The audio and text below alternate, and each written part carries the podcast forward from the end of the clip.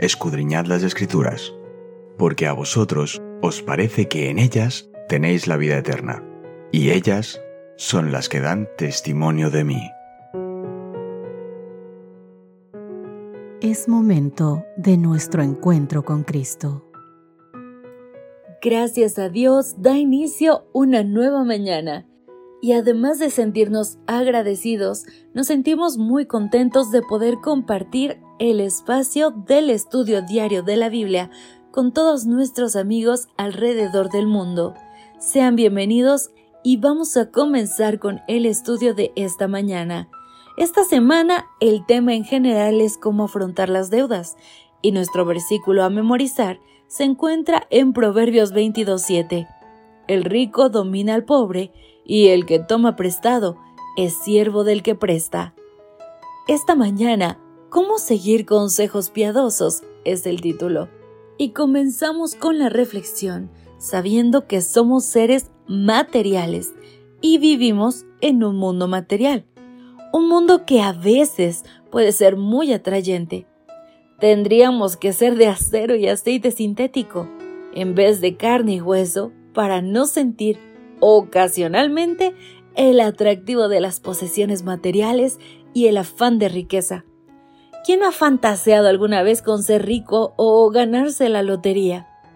Aunque todos luchamos contra esto y no hay nada de malo en esforzarse para tener buenos ingresos o incluso ser rico, ninguno de nosotros tiene que sucumbir a la trampa de convertir en ídolo al dinero, a la riqueza y a las posesiones materiales. Se nos promete poder divino para permanecer fieles a lo que sabemos que es correcto. Esto es importante porque la tentación de las riquezas y las posesiones materiales ha llevado a la ruina de muchas almas. Ahora daremos lectura a algunos versículos de los libros de Mateo y Primera de Juan. Aunque lo vemos expresado de diferente manera, te invito a reflexionar cuál es el tema en común de ambos pasajes. Mateo 6:24 dice, Ninguno puede servir a dos señores, porque o aborrecerá al uno y amará al otro, o estimará al uno y menospreciará al otro. No podéis servir a Dios y a las riquezas. Primera de Juan 2.15 dice, No améis al mundo, ni las cosas que están en el mundo. Si alguno ama al mundo, el amor del Padre no está en él.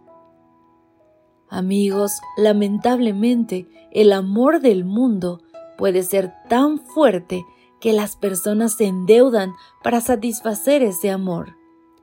Eso anhelan, pero la verdad nunca funciona.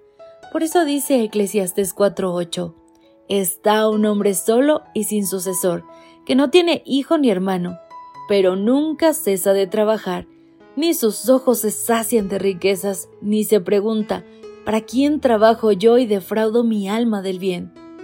Esto es vanidad y duro trabajo. Y debido a que el endeudamiento es una de las redes que Satanás tiende para las almas, es lógico que Dios quiera ver a sus hijos libres de deudas. Él nos ha dado consejos en la Biblia y el don de profecía para que nos guíen a la libertad financiera. Ahora vamos a dar lectura al libro de Salmos. ¿Con qué actitud debe vivir el pueblo de Dios? ¿Y qué significa paga tus votos? Salmos 50 versículos 14 y 15 dice, Sacrifica a Dios alabanza y paga tus votos al Altísimo, e invócame en el día de la angustia, te libraré y tú me honrarás. Queridos amigos, ingresamos como miembros de iglesia con alabanza y acción de gracias a nuestro Dios, quien nos ha creado y redimido. Cuando decidimos hacer un compromiso con nuestro Dios, también nos comprometemos a adorarle a través de nuestros diezmos y ofrendas, con un esfuerzo personal y con el objetivo de sostener y continuar la obra en este mundo. De esta forma, Salmos 50, 14 y 15 se convierte en una promesa para quien en acción de gracias busca mantenerse fiel a las promesas y a los compromisos con Dios.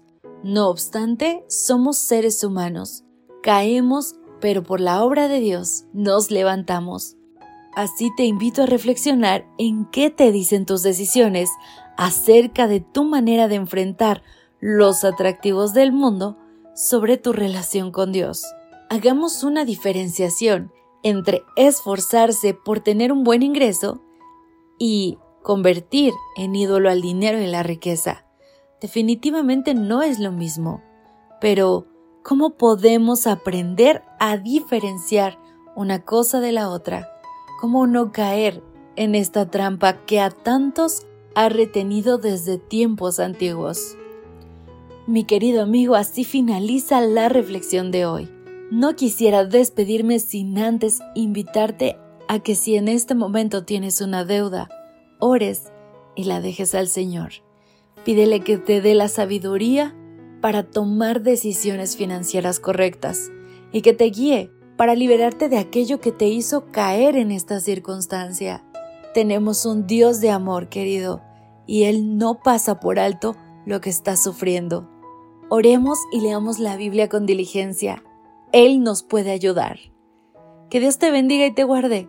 Tu amiga y servidora Ale Marín te espera mañana. Gracias por acompañarnos. Te recordamos que nos encontramos en redes sociales. Estamos en Facebook, Twitter e Instagram como Ministerio Evangelike. También puedes visitar nuestro sitio web www.evangelike.com www.radiomaría.com.